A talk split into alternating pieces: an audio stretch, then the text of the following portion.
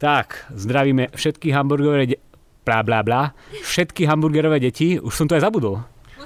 Protože dnes zase po dlhej dobe, my sice vždy naslubujeme, že natočíme ďalší týždeň niečo, ale trvá nám to, ale vidíte veľkú zmenu prostredia, dnes sa hrias, hriasíme priamo z Bojníc, síce nie live, ale z Bojníc, kde máme ekonomický basecamp, čo tí skúsenejší vedia, že kedy si sme mali Shrek, tak teraz máme ekonomický Basecamp. A využili sme nášho hlavného hostia z ďalekej Českej republiky dokonca, takže síce dneska bez tlmočníka, ale zvládnete to. A nie, že máme hostia, aby sme super aktuálni, pretože budeme sa rozprávať o veľkom dni, ktorý sa uskutoční zajtra. Uh, vlastne dneska je 15. oktobra, sobota a 16. oktobra v Číne sa uskutoční 20. zjazd komunistickej strany a budeme sa rozprávať o tom, že uh, ako by to mali naplánovať tú, tú ekonomiku. Ale nie, budeme sa baviť o tom, uh, ako to v Číne, v Číne vyzerá a aké má hlavne náš host Marek skúsenosti s Čínou, lebo on tam žil 4,5 roka, čo je extrémne dlhý čas a veľa si akoby načerpal z tej Číny, tak uh, budeme radi, keď nám o tom porozprávaš. Čo ten, ak sa volá Čín, Čín, Xi, Xi Jinping. Xi Jinping, či sa stane cisárom alebo, alebo nie. Děkuji moc za pozvání a těším se, že, že můžu poradit Číňanům tady ze Slovenska, co mají, co mají dělat. Tak uh, začneme to prvou otázkou, že stane sa císar? Já myslím, že ano. Že budeš doživotný. Že, že, že, už má, že už má našlápnuto na to, aby, aby zůstal doživotně v čele komunistické strany a jestli se nestane vnitrostranický půjč, tak, tak tam asi zůstane. Čiže technicky on ide o tretie obdobie, hej? Áno. A on ak vyhrá, tak e, prečo nebudú štvrté voľby a bude doživotný? Je otázka, jestli, jestli se mu podaří změnit ústavu tak, aby, aby tam mohl zůstat. Čili on, on může tu ústavu... A to ještě nezmenil, hej? On ji změnil tak, že může být zvolen po třetí. Aha. Ale potom môže byť náhodou aj po štvrtý. Tak. Ale teda ne, možno sa nebavíme až tak veľmi o politike, ale o tom, čo to vlastne pre Čínu bude znamenať, ako Čína ako druhý najväčší ekonomický hegemón a mnohí tvrdia, že potenciálne v roku XY môže predbehnúť Spojené štáty americké. Mm. Takže myslí si, že ten Xi uh, povedie Čínu skôr týmto smerom, alebo je to signál toho, že táto krajina si zarába na problém? Já myslím, že to je spíš signál toho druhého, že si, že si Čína zadělává na problém, protože, protože Xi je známý tím, že utužoval ten, eh, ten autoritářský režim v Číně a to, co se eh, v Číně dařilo za poslední, řekněme, půlstoletí, Čína, Čína výrazně zbohatla, tak eh, on eh, vlastně ten, ten vývoj Číny na, nasměrov, nasměrovává opačným směrem, snaží se utužovat svoji moc a je vidět eh, větší potlačování svobod a větší kontrola nad ekonomickou a politickou aktivitou, takže spíš je to špatná zpráva pro Čínu. Ale možno, že dobrá správa pre eh, ten režim, ktorý by tej alternatívnej realite, kde sa to také rozvoľňuje a eh, získavajú ľudia slobody, tak možno, že by tam nastala nejaká taká podobná revolúcia, ako sme mali, ako sme mali my. Ale keď sa rozprávame o tej eh, revolúcii, tak eh, naši posluchači a diváci možno, že vidia eh, dnes v posledných dňoch, aj myslím, že aj mesiacoch v Číne, obrázky o tom, že tam stále eh, COVID nevymizol a tí politici tam pomerne agresívne reagujú na ten COVID a zatvárajú ľudí v nielen mestách, ale ľudí, ktorí sú nakazení v nejakých klietkách a proste musia byť v tých eh, kempoch. Tak ako eh, my sme ekonomovia, my predpokladám, že ľudia konajú racionálne a akože nepríde mi, že Uh, racionálny cieľ tejto politiky je, že aby tam ľudia neumierali a aby teda sa nešíril nejaký vírus, ale asi majú nejaké iné ciele, tí, tí politici, ktorí toto robia. Tak aké sú tvoje hypotézy? Že čo, čo s tým sledujú, že tých ľudí stále zatvárajú, napriek tomu, že my si tu žijeme relatívne uh, v pohode? Dobrá otázka, neznám odpověď, ale uh, moje hypotéza je, že, že ten autoritářský režim se snaží udržet legitimitu před, před občany a mm, pokud, pokud vyhlásili politiku nulového covidu, tak ústupek z té politiky by znamenal, že, že ten režim, že režim nemá ten stát v rukou a že... Že by- sa mýlili, že, Že se mýlili, chybu. ano, a že by, že by to podkopalo kredibilitu toho režimu a že není schopen zabezpečit zdraví občanů a myslím si, že, že tohle to bude jeden z aspektů, proč, proč v tom Že, pokračuje. že vyhlásili vírus za verejného nepriateľa Ano, a jednoducho uh, nevedia z toho ustúpiť. Hej? Tak a pokud, pokud by prohráli válku s virem, tak by to mohlo otevřít lavinu dalších bitev, které by mohli prohrát a mohlo by to otevřít. Ale asi, asi to je otvára nejaké laviny, však tým ľuďom sa to nepáči. Videl som, že na, zavesili na most nejaký nápis, že ja neviem čo, boj proti vírusu, tam bere slobody a neviem, jaké, jaké hesla. Ano, lidem se to nelíbí, určitě jsou i tlaky uvnitř strany, které nejsou vidět na venek. Hmm. A jako asi, asi, asi prezident Xi a, a ostatní čelí složitý, složitý situaci, jak, jak s tím naložit, protože jinak čelí, uh, čelí opozici, jak ze strany lidí, tak, ze strany, tak v rámci té strany pravděpodobně, ale jednak nechtějí veřejně přiznat prohru, takže asi a, složitá cesta. A možno, že to je podobně jako s tím Putinom a Ukrajinou, že tiež keby sa mu to tam hrutí a nemůže ustúpiť, lebo teda uh, začal vojnu a sú tam ľudia, ktorí mu radia keby skôr ešte viacej stupňovať tú agresivitu, čo teda v Číne znamená stupňovať ten boj proti, proti vírusu. Ano. Čili ideálně, ideálně pro režim by bylo to, i pro Číňany, kdyby se naskytla nějaká uniková cesta, která by hmm. umožnila režimu zachovat tvář a zároveň opustit tu, tu striktní politiku. Toto, tento termín, že zachovať tvár, Číne počúvame pomerne často, že to je tam asi veľmi dôležitý aspekt uh, života. Ano, je to tak. Je to, je to, um, je to důležitý aspekt jejich kultury a toho, jak, jak se Číňani chovají a snaží se, aby aby si tu tvář zachovali i v tom, i v tom individuálním jednání, nejen, nejen v té politice. A to mám takovou otázku, že či sa vôbec dá o Číne niečo povedať, že či to nie je niečo, ako keby sme rozprávali, že Európan je takýto, takýto, ale tak v Európe hmm. je Nemec a je Grek a nedokážeme akoby nejak generalizovať. Že Čína je taká homogénejšia, že alebo sú tam... Či dá se něco o Číňanoch rozprávat? Tak to, to je obecné? To je dobrá otázka. Um, těžko říct, no. Je tam, je tam, myslím, že tam je něco, něco přes 50 různých etnik. Nevím, hmm. co, co všechno, co, co víme o Číně, platí pro, pro každé to etnikum, takže nedokážu říct, jestli to opravdu platí pro všechny Číňany, ale zdá se, že je to, že je to důležitý aspekt kultury, který, který asi se prolíná většinou té společnosti, hmm. ale nevím, jestli to opravdu platí pro všechny. A ty jsi tam vlastně čo konkrétně študoval? Já jsem tam nestudoval, já jsem tam, uh, poprvé jsem byl v Číně na, na stipenditním pobytu, byl jsem, to jsem studoval ještě doktorát, tak uh, jsem se dostal na rok na, na univerzitu do Šanghaje.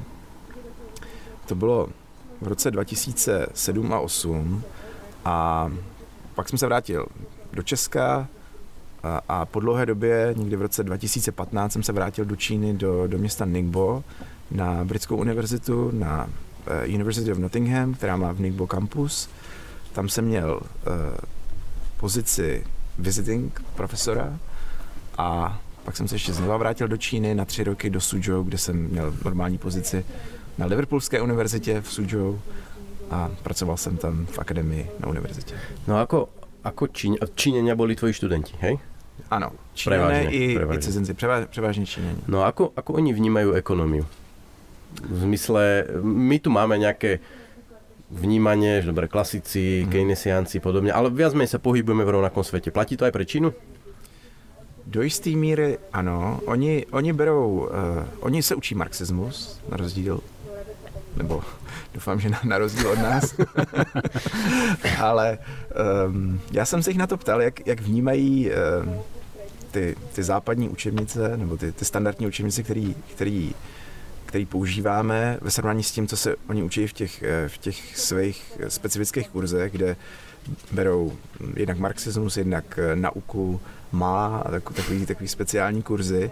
A oni říkají, no tak ten marxismus, ten, ten zkoumá tu podstatu, to jsou prostě ty, ty fundamentální věci a ta, ta západní ekonomie jenom zkoumá ty jevy, prostě, který ovládá ta poptávka a nabídka, ale to nic nemění na, na tom mhm. fundamentu mm-hmm. toho marxismu. Takže oni nějak dokážou tyhle ty dvě věci sloučit. Nevím, jestli teda takhle o tom uvažují všechny ty Číňani, nebo, nebo jestli všichni mý studenti takhle o tom přemýšleli, ale a tohle je odpověď, která se mi dostala. Když jsem takže, takže nemajú ako oni žiaden, necítia vnútorný rozpor alebo problém, keď e, odpovedajú alebo majú test na tému prostě klasického makra podľa západného štýlu, ako normálne to napíšu a není to, že by sa postavili a no ale, ale nie, tak toto nefunguje. E, triedy, kapitál. Vůbec, vůbec v tom, v tom nevidí rozpor a, a jako, jako ne, nemají s tím žádný problém. A, ale povedal by si, že nevidia v tom rozpor, lebo vedia, že ten marxizmus je taký trošku akéby rozprávka, ktorú sa musia naučiť, lebo tak je to taký režim. Alebo že k tomu pristupujú tak cynicky, že teda to je niečo, čo všetci musíme, alebo naozaj majú tak, taký pocit, že to je niečo, čomu veríme, lebo to je tak, to je. A tuto sa učíme nejaký špeciálny case ekonomie zo západu, alebo takto funguje nejaký trh. Já myslím, že spíš to bude to druhé, protože to, co, to, co je důležité pro, pro to čínský myšlení nebo ten čínský postoj, a je to podporovaný i, i tou oficiální hm, vládou nebo propagandou, je to, že, že Čína, je, Čína je specifická a svět je hmm. prostě odlišný od Číny. To znamená, cokoliv oni se učí, tak řeknou fajn, to je všechno skvělý, to je dobrý pro západ, ale Čína je specifická a musí mít svoje vlastní pravidla, svoje vlastní zákony. Čili není problém eh, učit v Číně o demokracii, není problém, nebo do jisté míry není problém učit o, o, o trzích, o, o kapitalismu, ale vždycky je to bráno tak, že to je něco, co, co funguje v západním světě a Čína má svůj, svůj vlastní svět. Takže tam hlavní, hlavní dělící měřítko je, do jaké míry to, co my učíme a to, co říkáme těm studentům, do jaké míry to eh, ohrožuje tu vládu. Čili my nemůžeme mm. nikdy říct prostě, čínská vláda dělá něco špatně, protože v učebnici je napsáno, že by měla de- něco deregulovat nebo tak. Jo. Prostě musí se to držet odděleně od toho, od, od, od té čín, čínské specificity. Takže mi sa napísal uh, človek koná a oni sa majú potrebu uh, mať nejakú ďalšiu učebnicu, že Číňan koná a tá je trochu iná od uh, ľudského jednání, ktorý napísal minister. A, a je zajímavý, že, že spoustu, spoustu liberálních děl tam bylo přeloženo do Číny. Asi, asi není jednoduchý všechny, všechny, všechny díla překládat, protože tam jsou určitě nějaký tlaky a, a cenzura tam je určitě velká. Nicméně cestu do otroctví najdete v čínštině, v knihovně, v univerzitní knihovně si můžete počít cestu do otroctví. Nevím, do jaký míry je cenzurovaná. Mm-hmm. Sám jsem měl zkušenost s cenzurou, když jsem si uh, objednával knihy z Amazonu, tak mi přišla kniha o trzích, kde, který zmiňovali něco, že Čína je autoritářský režim nebo diktatura, tak jsem to měl tam bíle uh, za za, ale, takže ale, fyzicky niekto otvoril balíček tak, a tak. zabielil, tak, zabielil konkrétne slova. Ale to si robí srandu, akože e, našiel v tej knihe, ktorá mala x to strán. Ano. Ale tak oni asi už majú nejaké akože príručky na to, nie? Že táto kniha, táto strana, toto zabiel. Ale vieš, koľko je kníh vo svete, že... No, vieš, koľko je Číňanov vo svete, zase pozor. Pokusím se to najít a poslat fotku, snad to někde mám, mám schované. Ale se nebudeš moc vrátit do Číny, ale keď to publikuješ pošlu to tajně. Eh, máme zkušenosti s učebnicemi, že jsme třeba používali nějakou učebnici v kurzech a pak jsme ji nemohli použít, protože v té učebnici byl v tabulce zvlášť uvedena, zvlášť uvedena Čína, Hongkong a Tajvan. Jo, tak jenom hmm. prostě, že to bylo zvlášť uvedený, nic, ani to nebylo nějak komentovaný, tak řekli, to nemůžete použít, protože protože tohle to nej, nejsou zvlášť jako země. Který... A, a keď si mal nějakou prednášku, tak uh, predtým si musel mal nějak schválenou, alebo si mal nějakou autocenzúru v sebe, alebo si to prostě vždy riskoval a všetko prešlo? No, myslím si, že to byla kombinace rizika a autocenzury. Vlastně to, co já jsem učil, tak nebylo, eh, nebylo na hraně, že, by, že bych s tím mohl jít do, do nějakých problémů. Jeden můj kolega ten učil o demokracii, eh, ale jak říkám, taky, taky neměl žádný instrukce a měl prostě jednu přednášku o demokracii, jak se souvisí demokracie s růstem a a tam to, vyšlo, tam to vyšlo dobře, ne? Že? ale, ten, ale ten, přístup byl, ten přístup byl takový, jak jsem říkal, že, že dokud, dokud se bere to, že ta demokracie je dobrá pro ten západ a ne, ne, nevyzývá se, jako že Čína by měla ten systém přijmout, tak, tak nikdo se asi do problému jako nutně nedostane. Lebo sú paper, že teda uh, prerast ekonomický nemusí byť najlepšia demokracia, ale skôr nejaký autotiratívny autoritatívny režim. Já myslím, že většina, většina těch článků ale ukazuje, že že, že spíš je jakoby kladný vztah mezi tou demokracií Aha. a Semoglu třeba má články o tom, že, Hej. že spíš demokracie A, a keď sa tam vyučuje uh, hospodárska politika, Hmm. a nejaké dejiny hospodárskej politiky, že ako sa stávajú k tej eh, minulosti, keď tá ekonomika nefungovala úplne najlepšie a výsledkom boli hladomory a mŕtvi ľudia, že to je akéby úplne že cenzurované, učí sa to inak, alebo sa to neučí vôbec, alebo... To bych řekl pravdu, tak nevím, ale mluvil jsem konkrétně, konkrétně čínská historie, jo? že mm. prostě kulturní revoluce a tak dále.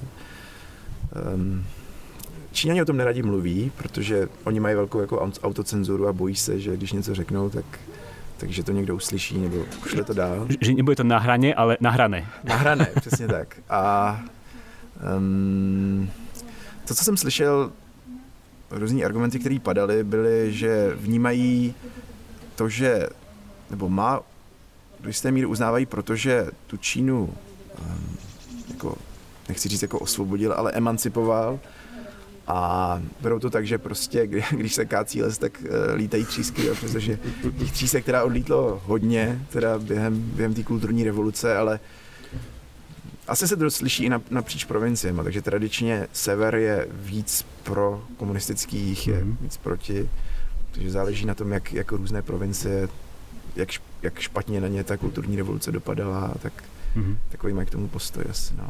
Ale nevím, jak se k tomu uh, s tím vypořádávají při, při výuce do jaký míry se o tom mluví. No, možno prejdeme na takú empiriu, že ako sa tá čínskosť prenáša do fungovania súčasnej ekonomiky. Mm-hmm. Ja, ja často hovorím, že Čína je taký, taký black box, hej, mm-hmm. že tam počuješ o, o tých, už, už 10-12 rokov dozadu sme počuli o tých ghost towns, že postavili polmiliónové mesto, to je prázdne a potom ho zbúrali ale v tých, pri tých čínskych mierkach teraz neviem, akože, či to je taká vtipná anekdota, alebo to je ako signál uh, obrovskej ekonomickej katastrofy, že tie čínske rozmery sú úplne inde. Hmm. A veľmi ťažko sa to, sa to z toho dedukuje. My sme nedávno mali s Robom taký podcast vlastne na tému súčasnej čínskej ekonomiky, že uh, pripomeniem, že tam zarezali vlastne, zarezali v úvodzovkách tie high-tech industry, všetky tie Alibaby a podobne a ten Jack má akože tak na, neznámo kde zmizol na nejakú dobu a potom sa tak, tak podivne vrátil. Čiže oni tam ako keby, vidíme tam tú výkladnú skriňu tej Číny, ale pomerne ako ľahko sa tam dejú otrasy, napríklad aj realitný sektor, hej, že o tom teraz veľa počúvame Evergrande a ďalší, kde ako aj na rozmery Číny to vyzerá na celku veľký prúser. Mm. Takže aké je to tvoje vnímanie toho fungovania tej ekonomiky? Ako je to taká škrupinka pozlatená, alebo naozaj si myslíš, že toto je prostě ekonomika, která o pár rokov porazí Ameriku? Nemyslím si, že by, že by porazili Ameriku, protože já věřím to, že aby ta ekonomika mohla dlouhodobě růst, že musí mít prostředí, který umožňuje lidem bohatnout, držet to své bohatství, mít ty motivace pro to podnikání a ten systém, který tam je, je vlastně ten, že pokud někdo zbohatne tak a stane se důležitou potenciální hrozbou pro ten režim, tak musí být kontrolován a regulován. To je možná to, co se dělo, dělo s tím Jackem Ma. A myslím si, že ekonomika, kde lidi žijou v nejistotě a ve strachu, nemůže, nebo nemůže prosperovat víc než, než, než ty západní ekonomiky.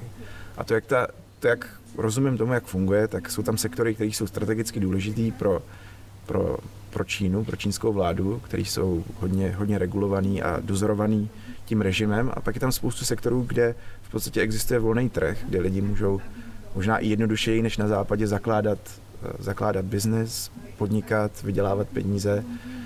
Takže je to taková zvláštní kombinace, že ne, v některých odvětvích je to víc kapitalistické než, než, než západní země, ale v některých odvětvích je to opravdu hodně, hodně regulované a, a řízené. Ja používam tak prirovnanie, že Čína je vlastne kapitalistická krajina, kde ale existuje obrovská monopolistická konglomerácia, ktorá sa volá komunistická strana. Tak. Která zároveň může ohrozit jakoukoliv, jakoukoliv oblastí ekonomiky, takže, takže nikdo vlastně nežije v jistotě. Když člověk dělá nějaký malý biznis, když má, když má malý obchod, třeba na sociálních sítích, tak asi, asi je pod, pod, eh, pod, eh, není pod zorným dohledem té strany a může nějak, nějak přežívat. A vlastně to, co je zajímavé, že spousta, spousta těch činností, který, který lidi dělají v rámci toho podnikání, je ilegální a ta, a ta, ta vláda to toleruje, protože oni nemají dobrý sociální systém, oni ho nedokážou zaplatit, takže lidi třeba prodávají jídlo na ulici, bez toho aniž by měli licence, ale jako bere se za to, že kdyby to nedělali, tak, tak umřou hlady, takže občas přijde policie, oni na pět minut zalezou někam do ulice, policie odjede, oni se zase vrátí. Všichni to vidí, že se to tak děje, takže je tam, je tam spousta věcí, co je zakázaných a co se děje a jsou nějak tolerovaní. Takže je tam i notná, notná dávka pragmatismu, že prostě ta vláda chápe, že tohle to musí povolit mm-hmm. a nemůže to mít úplně pod kontrolou. Je to pokrok bez povolenia s požehnaním. Tak, přesně tak. Ale keď rozprávaš o tých eh, Číňanoch a asi o také nejakej bežnej strednej triede, tak eh, my tu eh, na Slovensku sa sem tam zverejňujú informácie, že priemerná mzda v Číne už dosahuje 900, 1000, 1100 eur mesačne. Mm-hmm a že v zásade sa tá životná úroveň nejak e, vyrovnáva tej našej. hmm. a že vieš to akoby tak nejak porovnať, že naozaj tam akoby vo väčšom meste uh, nejaká tá stredná trieda, uh, mediánový človek si žije podobne ako, ako na Slovensku v nejakom väčšom meste? Alebo je to ešte stále akoby mm, nie až taký pekný, pekný obrázok?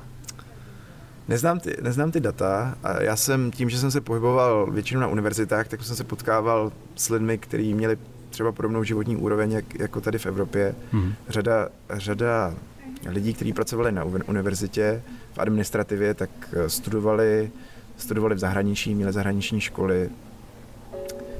Um, takže, takže těžko říct, no, těžko generalizovat. No.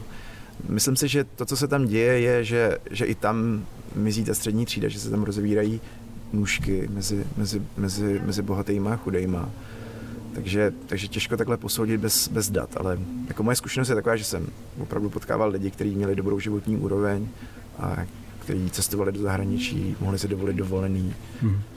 měli dobrý auta. A bol si na vidieku sa pozrieť, že ako to vyzerá, vyzerá tam niekde v tých uh, rurálnějších oblastiach Číny? Viděk je vesnice? Vesnice. Byl jsem. Hodně jsme cestovali po, po různých provinciích, hmm. takže viděli jsme i chudobu, který, který je tam pořád hodně. A mm, vlastně to, co je zajímavé, je, že, že ta Čína je vlastně jako velký uh, společenský experiment. To, co se málo, možná o čem se málo mluví, je to, že hodně se mluví o tom autoritářském režimu, který toho hodně kontroluje, ale zároveň tam probíhají sociální experimenty, takže tam se dá projíždět uh, různýma oblastma, kde, kde něco funguje podle nějakých pravidel, jinde, mm. jinde to funguje podle jiných pravidel. Jsou tam, jsou tam vesnice, které jsou Eh, řízený jako firma jo, po, po několik let. Jsou tam vesnice, kde, kde jsou obrovský trhy, kde můžete pro, procházet tržištěm, kde mají úplně všechno, na co si vzpomenete. Takže hm, je zajímavý tou Čínou projíždět a vidět, jak tam existují různý vlastně sociální systémy vedle sebe a jak ta strana vlastně s tím experimentuje. A... Alebo to skôr experimentujú tie lokálne vlády, nie? že oni mali pomerne decentralizovaný keby, štát a že to je ten hlavný rozdiel oproti uh, povedzme Sovietskému zväzu, ktorý bol naozaj keby centralizovaný a riadený z hora, uh-huh. ale oni sa keby spolahli. Ronald Coase napísal o tom, o tom celú, ano. celú knihu. Ano. No a nemôžeme vynechať samozrejme ani tému sociálneho kreditu a celkového toho tej, tej spolupráce alebo nespolupráce ľudí s režimom, možno ako z tvojho pohľadu tých mladých ľudí, hej, že teraz stretávaš tých 20 na aktuálnej univerzite, predtým si stretával tých 20-ročných Číňanov, že možno skús ich porovnať tieto dve skupiny. Z hlediska toho sociálního kreditu nebo obecně? Mm. Tak, ako... Aký ja postoj k tej... Áno, ja si tak predstavujem, že ako sú viac, oveľa viac kolektívni tí, či, hmm. tí Číňania a ako ani veľmi nerozmýšľajú nad tou individuálnou stránkou, že možno by nebolo dobré, keby ma vláda pozerala na mňa kamerou a identifikovala ma všade, že to berú možno ako automatickú mm. vec. K tomu mě napadá eh, několik, několik aspektů. Jednak eh, k tomu, k tomu sociálnímu kreditu, který se zaváděl zrovna, když jsem tam byl, tak eh, já jsem samozřejmě cestoval zpátky do Čech a bavili jsme se o tom, co se děje v Číně a co se tady, co se tady o tom píše. A, a já jsem přijel a lidi se mě ptali přesně na tuhle otázku. Co, co ten sociální kredit? A já říkám, já nevím, my se, my se tam o tom vůbec nebavíme. Takže pak jsem přiletěl zpátky a říkám, všichni se mě ptají na ten sociální kredit, tak co, co se tady děje, co si o tom myslíte? A říkám, no tak jo, tak prostě to máme a jako ten můj pocit z toho byl, že ten, ta mezní, ta, ten dodat, ta dodatečná kontrola je, je jako, eh, že ta změna, kterou oni prožívají, je relativně malá, protože oni už tam mají vysokou míru kontroly a že tohle je jenom něco, co, co jenom jako přidá něco málo k tomu, co už tam existuje. Vím, že proběhlo zprávama, jak někdo nebyl vpuštěn do vlaku a tak mhm. dále. Mm-hmm. To spíš se asi, asi dělo zřídka, jako není to tak, že by opravdu když člověk jde vlakem, že by tam viděl mas, jako masivní skupiny lidí, kteří se tam nedostanou, ale je samozřejmě možný, že ty, co se tam nedostanou, ani nejdou na nádraží. No, jako teraz například byly informace o tom, že jako tam byly také ty trošku prekvapivé spontánne protesty uh, voči tým regionálnym bankám, mm. ktoré vlastne mnohým ľuďom ano. museli uzavrieť účty, že vlastne im povypínali uh, covid pasy, ano. aby sa nedostali do vlaku a nemohli vlastne prísť na to miesto tých protestov. Čiže ako, toto vlastne predtým nebolo ano. možné. To je pravda, takže to dává novou moc, novou moc té straně, ale jak říkám, to co, jsem, to, co jsem tam opravdu reálně viděl, bylo to, že to, že to prostě pro ně nebylo tak velký téma, jako to bylo tady. Jo? Že když jsem se jich na to ptal, tak to bylo jedno z témat a určitě se to nediskutovalo tak moc jako tady, ale otázka je, proč se to nediskutovalo, jestli oni to vnitřně vnímali, jakože opravdu je to je to, je to velká dodatečná moc pro tu stranu, nebo jestli, jestli opravdu si řekli, no tak ta strana už má tak velkou kontrolu, že tohle je jenom něco málo navíc. Nedokážu to posadit, ale prostě vím, že, že, to, že to prostě nebylo téma. No. Máme, ja tu pozerám priamo na minúty, takže máme zhruba krásnych 25 minút, ale vy sa s Marekom uvidíte, opočujete aj v ďalšom dieli, ktorý ešte tuto v Bojniciach natočíme. Takže zatiaľ ti ďakujem na tému Čína a čo skoro sa počujeme znova. Ideme sa prezliecť. Jo, moc děkuju.